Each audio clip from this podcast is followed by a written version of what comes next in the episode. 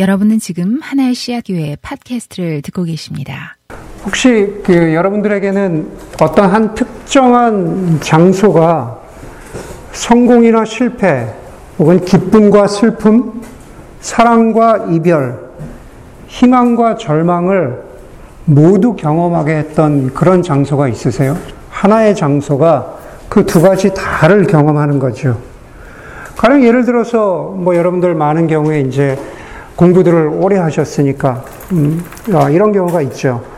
내가 이 학교나 이 회사에만 들어가면 소원이 없겠다. 와, 내가 이 학교에 들어왔어. 내가 이, 이 회사에 들어왔어.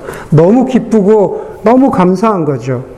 그러나 정작 들어왔더니 그곳에서 어, 실패와 좌절을 맛보게 되는 그런 경우도 있을 겁니다.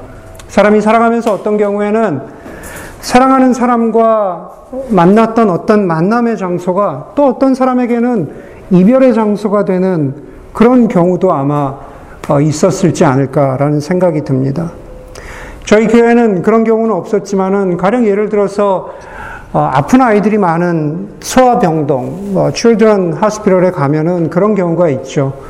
많은 어머니들이 기쁨과 어떤 어떤 희망을 가지고 새 생명을 자기 품에 안았는데 똑같은 병원에서 그 아이를 떠나보내는 슬픔의 장소가 되는 경우도 우리 간혹 우리 주변에서 심심치 않게 들을 수 있는 경우입니다. 여러분, 우리가 인생 살아가면서 어, 겪는 그러한 많은 삶의 순간들에서도 그렇지만 영적으로도 그럴 수 있다라고 생각을 합니다. 오늘 사울이 서 있는 어, 바로 길갈이 그렇습니다. 오늘 본문 가운데 13장과 14장에서 길갈이 등장하는데요. 바로 길갈이라는 장소가 그렇습니다. 11장에 보면은요. 길갈이라는 장소는 사울이 정말 공식적으로 왕으로 세워지고 이스라엘 백성들을 통해서 환호를 받는 그런 그런 장소입니다. 그런데 우리가 오늘 계속 보겠지만은 그리고 오늘 우리가 계속 보겠지만은 길갈은 좌절과 실패의 장소로 변하게 됩니다.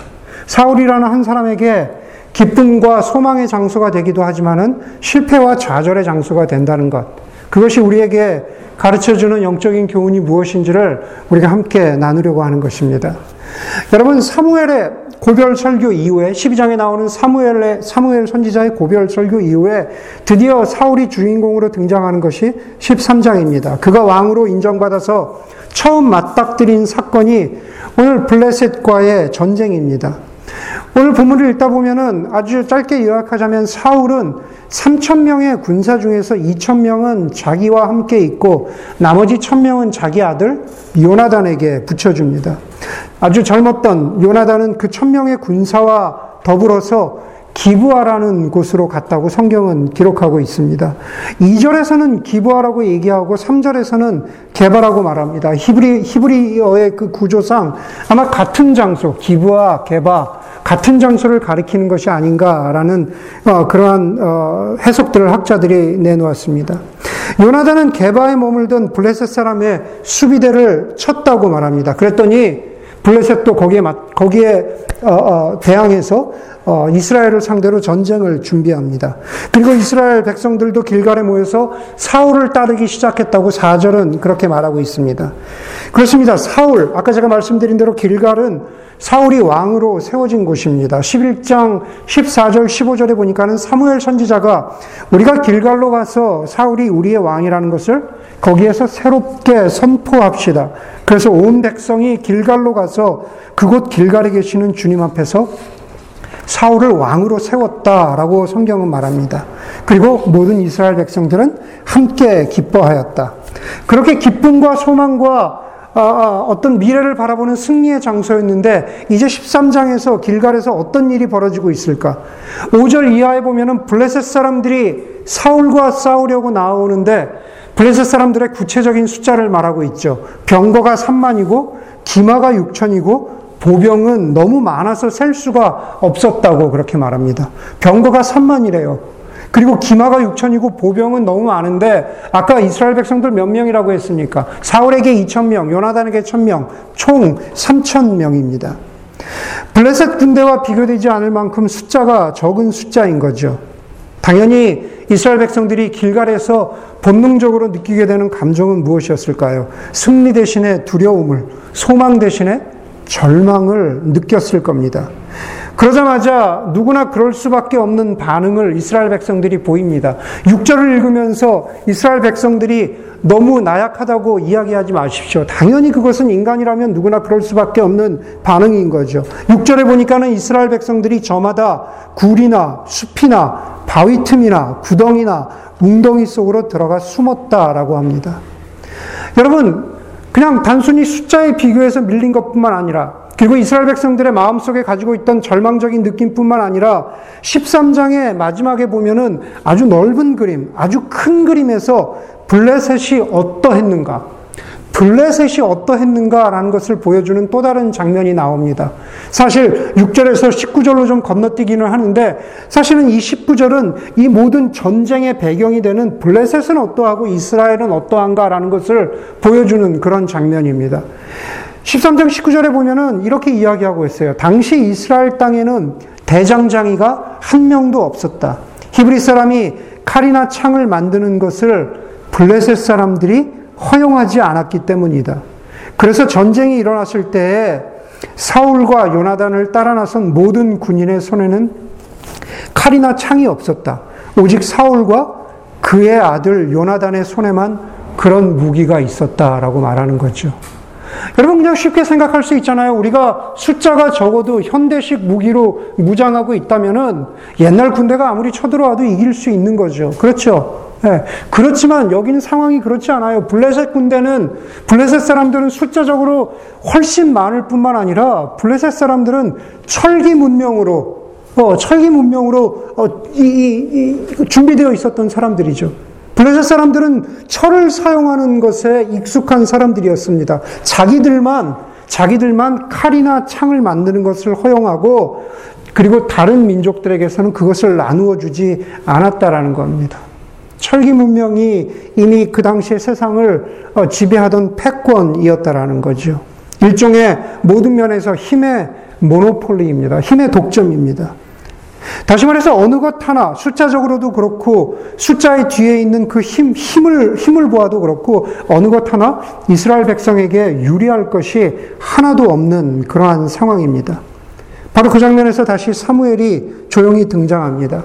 사무엘은 은퇴한 것처럼 보이지만은 완전히 뒤로 물러나 있지는 않아요. 여전히 사무엘은 예전처럼 이스라엘을 위해서 기도하고 또 이스라엘이 승리해서 이스라엘이 하나님의 백성으로 살아갈 수 있도록 하나님께 중보하는 영적인 지도자입니다. 사무엘은 어떤 면에서 계속 등장하지만은 사무엘이 무대 뒤로 사라지는 것은 하나님께서 이 사울이라는 왕을 통해서 하나님의 나라가 이스라엘 백성들이 하나님의 뜻에 맞게 살아 갈 수 있도록 자기가 조용히 뒤로 물러나 있어 주었던 거죠. 그러나 여전히 기도하고 영적으로 힘을 북돋아 주는 것을 어, 게을리 하지 않습니다. 여러분 분명히 사무엘은 사무엘은 분명히 사울과 이 전쟁이 시작되기 전에 이 전쟁에 대해서 함께 이야기했을 것이고 그리고 내가 이 전쟁터에 와서 내가 이 전쟁터에 와서 하나님의 도우심을 구하는 제사와 기도를 하겠다고 약속했을 겁니다. 어, 우리가 여러 가지로 여러 가지로 불리하지. 그러나 하나님께서 함께 하시면 함께 하시면 우리가 이길 수 있을 거야. 내가 꼭 와서 기도해 줄게. 뭐 굳이 대화로 표현하자면 그럴 수 있겠죠. 그것을 그것을 보여주는 것이 바로 8절입니다. 사무엘이 이런 약속을 한 거예요. 사울은 사무엘의 말대로 사울은 사무엘의 말대로 이래 동안 사무엘을 기다렸으나 그는 길갈로 오지 않았다. 사무엘이 약속했다니까요. 내가 7일 후에 내가 거기 도착해서 함께 전쟁이 시작되기 전에 내가 이스라엘 백성들을 위해서 기도해 줄게. 하나님이 함께 하실 거야. 사무엘, 사무엘의 말대로 이래 동안, 7일 동안 사무엘을 기다렸으나 그는 길갈로 오지 않았다. 그래서 백성은 사울에게서 떠나 흩어지기 시작하였다. 여러분 정말 사무엘은 약속했지만 오지 않은 것입니까? 사무엘은 약속을 하고 그 약속을 잊어버린 것일까? 무시한 것일까? 네. 정말 사무엘은 7일 안에 길갈에 오지 않은 것일까요? 아니요. 성경을 오늘 본문을 읽어보면요. 사무엘은 약속을 지켰습니다. 사무엘은 7일 만에 왔습니다. 그러나 그 중간에 다른 일이 한 가지가 벌어지죠. 사울 왕이 인내심이 없었습니다. 7일째 되는 날 사무엘이 오지 않자 사울은 구절에 이렇게 말해요. 사울이 사람들을 시켜서 번제물과 화목제물을 가지고 오라고 한 다음에 여기가 중요해요. 자신이 직접 번제를 드렸다. 자신이 직접 번제를 드렸다. 그리고 계속 이어지는 성경이 이렇게 말합니다. 번제를 마치자마자 사무엘이 도착한 거죠. 10절에, 곧 이어지는 10절에 사무엘이, 아, 저, 사울이 막 번제를 올리고 나자 사무엘이 도착하였다. 이렇게 말합니다. 7일째 되는 날. 몇 시간만 기다렸으면, 잠시만 기다렸으면 사무엘이 올 텐데, 그걸 못 기다리고 사울이 번제를 드렸던 거죠. 여러분, 사울의 역할은 왕이고 군사 지도자입니다. 제가 말씀드린 대로 아직 사무엘이 영적인 지도자의 역할을 일정 부분 중요하게 커튼 뒤에서 담당하고 있는 거죠. 다시 말해서 번제와 화목제를 드리고 하나님께 이스라엘 백성들을 도와주십시오. 이스라엘을 위해서 간구합니다. 라고 기도하는 것은 누구의 몫입니까? 메인이 사무엘의 몫이에요. 네, 사무엘의 역할입니다. 그런데 사울이, 사울 왕이 사무엘, 사무엘의 일을 어, 어, 기다리지 못하고 그냥 자기가 자기가 해버린 거죠. 왜 그랬을까? 왜 그랬을까라는 질문이 들게 됩니다. 여러분 가장 먼저 떠오르는 것은 사울이 하나님을 두려워한 것이 아니라 블레셋을 더 두려워했기 때문입니다. 그런데 여러분 블레셋이요, 이 블레셋 그, 그 민족이 사울과 이스라엘 백성들에게 위협이 되었던 것은 이번이 처음이 아닙니다. 13장이 처음이 아니에요. 블레셋이 위협이 된 것이 이번이 처음이 아닐 뿐만 아니라 그 위협 앞에서 하나님이 이스라엘을 구하고 이스라엘에게 승리를 주신 것도 이번이 처음이 아닙니다. 여러분, 앞으로 돌아가서 7장 10절에 보면은요, 사무엘이 7장 10절에 이렇게 말하고 있어요. 그때도 블레셋과의 전쟁이었어요. 사무엘이 번제를 드리고 있을 때 블레셋 사람이 이스라엘과 싸우려고 다가왔다. 그러나 그때 주님께서 큰 천둥 소리를 일으켜 블레셋 사람을 당황하게 하셨으므로 그들이 이스라엘에게 패하였다. 선지자인 사무엘이 번제를 드리고 있었고 하나님이 도우셔서 이스라엘이 블레셋을 이기게 하셨다는 거예요.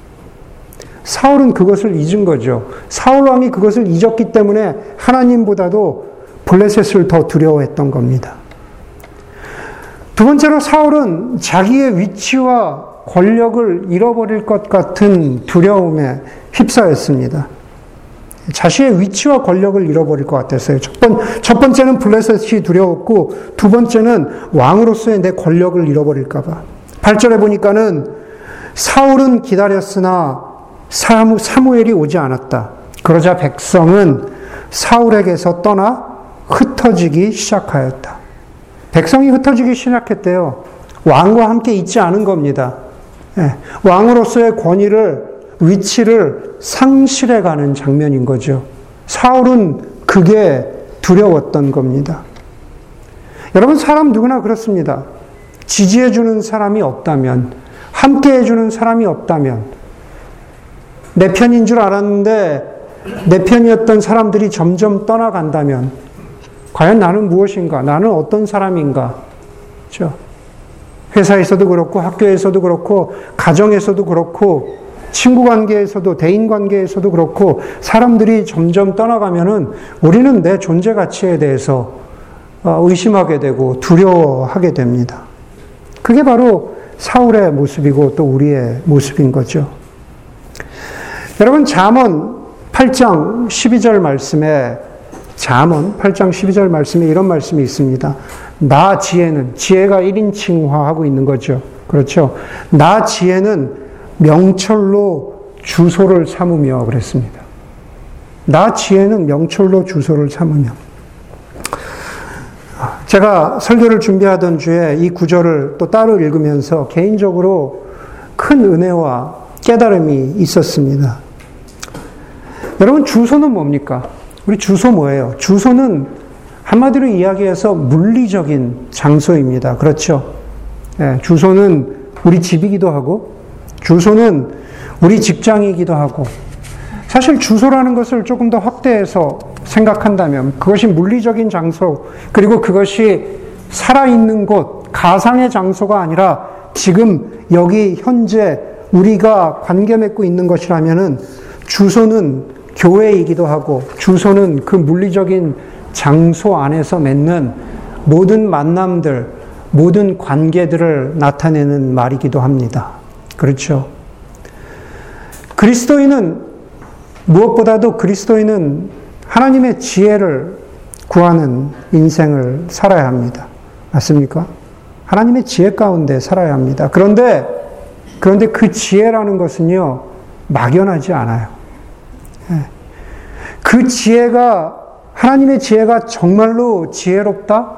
하나님의 지혜가 세상의 어느 지혜보다도 더 뛰어나다? 그것이 실제로 드러나는 장소는 어디입니까? 바로 여러분들, 저와 여러분들의 물리적인 장소죠. 그렇죠. 하나님의 지혜가 정말로, 정말로 뛰어나다라고 나타나는 장소는 여러분들이 만나는 모든 만남이기도 하고, 일이기도 하고, 대화이기도 하고, 행동이기도 하고, 성품이기도 하고, 선택입니다. 그런데 제가 말씀드린 이 모든 것이 이루어지는 장소는 가상의 공간에서 이루어지지 않아요. 여러분들의 주소, 여러분들의 물리적인 장소에서 일어난다는 말입니다.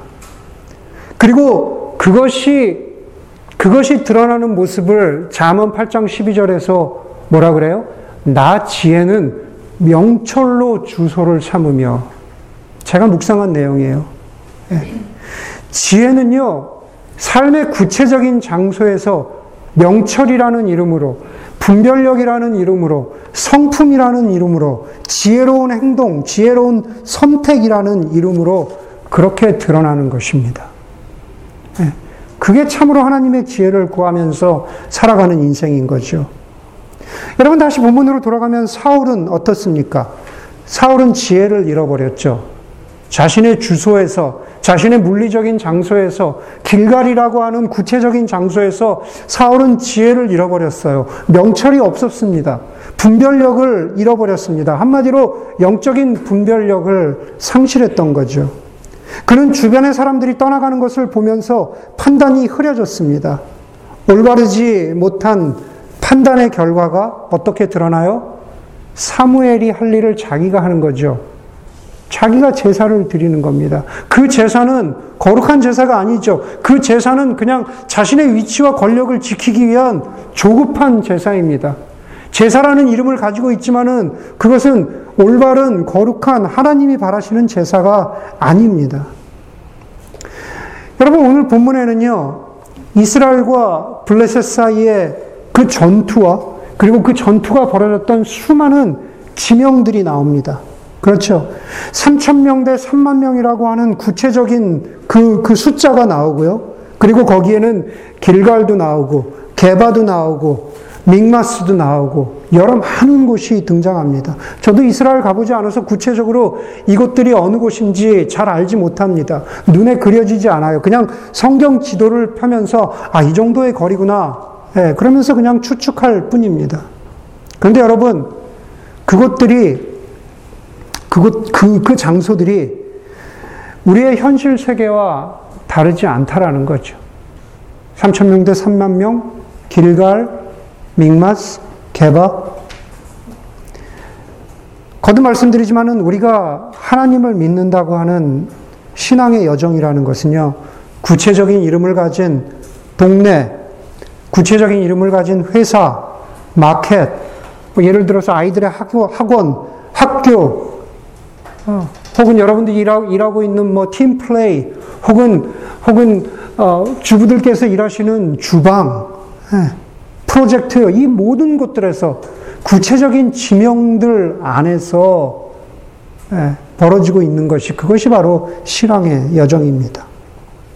그리고 더 중요한 것은 바로 그 현실들 속에서 우리는 현실들 속에서 우리도 우리는이라기보다는 우리도라는 표현이 더 적절할 것 같아요. 우리도 사울처럼 순종과 불순종의 경계선을 넘나드는 거죠. 분별력 있음과 분별력 없음의 경계선을 넘나들면서 살아갑니다. 그게 바로 우리의 신앙의 모습일 수 있습니다. 아까 말씀드린 대로 사울이 무서워했던 블레셋은 심지어 당시의 철기 문명을 잘 받아들이고 그래서 힘을 가지고 있었던 그러한 민족으로 그려지고 있습니다. 여러분, 여러분 어떻습니까? 제가 뭐 여러분들하고 이미 함께 오래 생활했기 때문에 예, 여러분들 중학교, 고등학교, 어, 대학교, 대학원을 지나면서 대부분의 사람들이 흔히 얘기하, 흔히 얘기하는 혹은 뭐 세계화 혹은 신 자유주의라고 하는 그 파도 속에서 정신을 못 차리면서 살았습니다. 아니, 좀 더 구체적으로 얘기하면은 어떤 교우는, 어떤 교우는 그런 얘기도 해요. 제가 그 바로 피해 당사자입니다. IMF 예. 예. 때문에 전 너무 힘들었습니다. 아버님이 힘들어져서 너무, 너무 어려웠어요. 예. 그게 현실이잖아요. 그냥 가상의 세계가 아니라 내가 겪은 현실의, 현실의 어려움이었잖아요.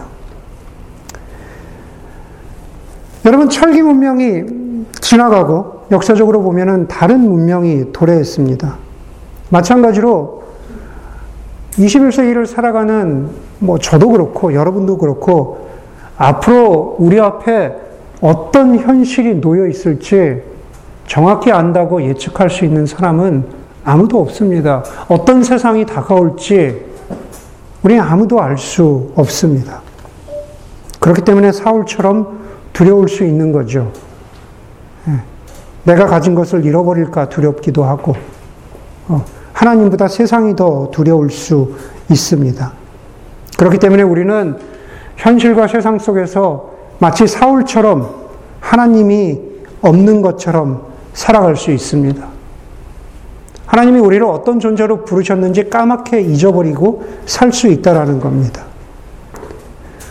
우리라고 그러지 말라는 법이 없지만 오늘 사무엘서의 저자는 우리에게 다른 한 인물을 보면서 희망을 가져보라고 그렇게 말합니다. 그게 바로 어, 사울의 아들 요나단입니다. 그게 바로 14장 1절에서 15절에 나오는 우리가 소망으로 삼아야 하는 사람인 거죠. 14장 시작을 하면은요, 이미 사울과 함께하는 군인들의 숫자는 600명으로 쪼그라들었습니다. 겨우 1000명 데리고 갔는데 그냥 600, 600명으로 쪼그라든 거죠. 그런데 14장을 보면은 블레셋은 이미 화가 날 대로 난 거죠. 특공대를 만들어서 이스라엘을 치려고 준비 중이라고 성경은 말하고 있습니다. 그들은 철제 무기도 가지고 있었어요. 13장 23절에 보니까는 블레셋 군대의 전초 부대는 이미 믹마스 어귀에 와 있었다 그럽니다. 예, 전초 부대가 이미 믹마스 어귀에 와 있었대요. 믹마스와 그리고 사울이 있던 개바는 성경 지도를 보면 2.5마일 거리의 어, 차이뿐이라고 안, 그, 그냥 그 정도 차이뿐이 안 난다고 해요. 2.5마일 앞에 지금 전초부대가 와 있는 겁니다. 바로 코앞입니다. 그런데 그때 요나단이 나섭니다. 요나단이 나서는데요. 오늘 성경에 보면은 요나단이 자기가 신뢰하는 병사 한 명만 데리고 블레셋의 전초 부대를 공격하기로 마음 먹습니다. 예, 약간 약간 정신 나갔죠. 네, 약간 정신 나갔습니다. 요나단이 그런 마음을 먹은 다음에 8절에 이렇게 말해요. 우리가 저들에게 가서 그 블레셋 군인들이 우리를 잘 볼 수 있는 곳에 우리가 서자. 우리를 완전히 100% 익스포즈 시키자는 거죠. 우리가 잘 볼 수 있는 곳에 서자. 그들이 우리에게 꼼짝 말고 서 있으라고 하면 그대로 있고, 그렇지 않고 블레셋 군인들이 우리들에게 올라오라고 하면은 우리는 올라간다. 그렇게 말합니다. 그리고 나서 요나단과 그 부하 한 명이 블레셋 사람들의 전초 부, 대에게 자기들을 그냥 드러내 보이는 거죠. 요즘식으로 말하면 아주 저격당하기 좋은 곳, 화살에 맞기 좋은 곳. 그곳에 그냥 자기를 그냥 내놓는 겁니다. 자기들을 드러내 보이니 블레셋 사람들이, 블레셋 군인들이 이렇게 말해요. 이리로 올라, 올라오너라. 너희에게 보여줄 것이 있다. 그렇게 말합니다. 두 사람뿐이 안 되잖아요. 이리로 올라오너라. 너희에게 보여줄 것이 있다. 너희에게 보여줄 것이 있다라고 하는 히브리어 원어, 원어 표현을 보면은 이, 런 표현이라고 그래요. 너희의 코를 납작하게 뭉개주겠다. 너희를 그냥 완전히 깔아 뭉개주겠다. 이리로 올라와. 너희를 그냥 어, 죽여버릴 거야. 그러자 14장 13절에 보니까는 요나단이 손과 발로 기어 올라갔고 그의 무기를 든 병사도 그 뒤를 따라서 올라갔다 그럽니다. 평지도 아니고요. 내리막길도 아니고 기어 올라간 겁니다. 제가 극장에서 네 번, 네 번을 본, 네 번인가? 다섯 번 본 영화가 있거든요. Saving Private Ryan. 어, 라이언 일병 구하기를 처음 나왔을 때 너무 충격적이어가지고요. 극장 가서 네 번인가를 봤어요. 뭐 이런 영화가 다 있을까. 그리고 나서도 DVD도 사고, 뭐 넷플릭스에 올라오면 또 한 번, 그래 또 한 번 또 보고, 그냥 다 보진 않지만, 이미 너무, 너무 잘 알아서. 네. 여러분, 아마 첫 장면 기억하시는 분들이 있을 겁니다. 노르망디 해안에 어, 상륙한 미군들이 훨씬 숫자가 많은데도 계속 죽죠. 네. 이유는 단 한 가지입니다. 숫자가 적은데도 불구하고 높은 곳에 위치하고 해안을 향해서 상륙하는 미군들을 향해서 계속 총을 쏴대는 독일군의 진지 때문에 그렇습니다. 기억나시죠? 네. 여러분 그 기관총 진지를 무너뜨리지 않으면은 해안에서 다 죽을 수밖에 없는 상황인 거죠. 다시 말해서 숫자가 적어도 높은 곳에 있으면 유리합니다. 그런데 오늘 장면은 어떻습니까? 여기 13장의 장면은요, 저 13절의 장면은 블레셋은, 블레셋의 전초부대는 숫자도 많고, 그리고 높은 곳에 있는 거예요. 그렇죠? 요나단과 부하 한 명, 예, 제가 좀 정신 나간 장면이라고 말씀드렸잖아요. 다시 말해서 지식이나 경험으로는 받아들일 수 없는 전략이라는 거죠. 두 사람이 위로 기어 올라간다? 그런데 여러분, 요나단의 고백을 한번 보세요. 6절에 보니까는 주님께서 도와주시면 승리를 거둘 수도 있다. 주님께서 허락하시는 승리는 군대의 수가 많고 적음에 달려있지 않다. 이렇게 말합니다. 승리는 군대 수가 많고 적음에 달려 있지 않다. 여러분, 교회를 다닌 신앙생활을 하는 많은 사람들이 잘 알고 있는 구절 가운데 하나가 히브리서 11장 1절입니다. 거기에 보면은 믿음은 바라는 것들의 확신이요, 보이지 않는 것들의 증거라고 합니다. 믿음은 바라는 것들의 확신이다. 다시 말해서 믿음은 좀 무모하지만 내가 믿사오니 나의 믿음대로 이루어 주시옵소서라고 하는 반쯤은 믿음, 반쯤은 좀 객기 같은 그러한 용기를 내면 하나님이 도와주실까? 그것이 히브리서 11장 1절에서 이야기하고 있는 그런 믿음은 아닙니다. 오늘 여기 요나단이 이렇게 말하고 있어요. 주님께서 도와주시면 승리를 거둘 수도 있다. 요나단도 인간인데 불안하죠. 걱정되죠. 그러나 요나단을 믿음의 조상 가운데 하나로 볼 수 있다면 믿음은 모든 상황이 불리해 보이지만 나와 지금까지 함께 하셨던 하나님을 신뢰하면서 겸손한 걸음으로 한 발자국 내딛고 그랬더니 다시 한 발자국을 내딛고 오늘 요나단의 경우는 불리해 보이지만 한 발자국 위로 올라가고 죽을 것 같지만은 한 발자국 위로 올라가고 그렇게 용기를 내보는 것. 그것이 바로 믿음은 바라는 것들의 실상. 혹은 그것이 내 뜻대로 되지 않아도 하나님의 뜻이 어떤 경우에는 내 삶 가운데에서 충분히 드러나지 않고 확인되지 않는다 하더라도 그 하나님의 신실하심을 믿으면서 불리할 것 같은 전혀 유리해 보이지, 보이지 않을 것 같은 상황 속에서도 위를 향해서 한 걸음 올라가 보는 것. 그것이 바로 믿음은 바라는 것들의 실상이라고 말하는 것이 아닐까. 저는 그렇게 생각을 합니다.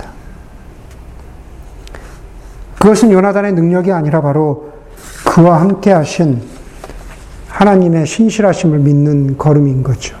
그리고 이미 11장에서 그리고 7장에서 보았던 것처럼 이미 이전에 이스라엘 백성들과 함께 하셨던 하나님을 기억하기 때문에 실천할 수 있었던 신뢰가 바로 요나단의 걸음이었던 거죠. 여러분 오늘 본문에서 사울과 요나단의 모습을 보면서 저는 그것이 우리들의 모습일 수 있다고 그렇게 인정하고 그리고 인정하는 것에서 끝나지 않고 개바와 믹마스처럼 또 다른 많은 현실의 세계 앞에서 살아가는 우리의 모습을 직시할 수 있기를 바랍니다. 거울을 보듯이 저와 여러분의 모습을 보는 거죠. 영적 거울을 통해서 보는 거죠. 계산기를 두드려 보면은 인간적으로는 이렇게 하는 것이 맞다 싶을 그럴 상황도 있을 겁니다. 예. 그러나 바라기는 진정으로 하나님이 사울에게 바라셨던 것처럼 우리들에게 바라시는 진정으로 하나님이 바라시는 것이 무엇인지를 기도하고 그리고 영적인 계산기로 한번 가늠해 볼 수 있기를 바랍니다. 두렵겠지만 이전의 상황 가운데에서 내 삶의 도, 과거를 되돌아보면서 하나님께서 나에게 어떻게 응답해 주시고 또 어떻게 인도해 주셨는지 만약에 그것을 기억할 수 있다면 사울처럼 자신이 가졌던 두려움과 불안을 아무런 힘이 없고 아무런 능력이 없는 제사로 감추지는 않을 겁니다. 제가 아까 말씀드렸잖아요. 사울의 제사는 그냥 자신의 두려움과 불안을 감추는 그러한 아, 한국말로 뭐라 그래요? 그냥 면피인 거죠. 면피. 아무런 능력이 없는 예, 면피인 겁니다. 예. 경건의 오늘 설교 문에는 없지만은 갑자기 떠오르는 구절이 그런 경건의 모양은 있으나 경건의 능력은 없는 그런 모습인 거죠. 예. 오히려 요나단처럼 어떤 때는 좀 무모해 보일 수 있지만은 계산기의 계산은 틀리지만 그러나 그것이 하나님을 향한 진정한 신뢰의 모습으로 드러나는 그러한 인생을 살아갈 수 있기를 주의 이름으로 간절히 소원합니다.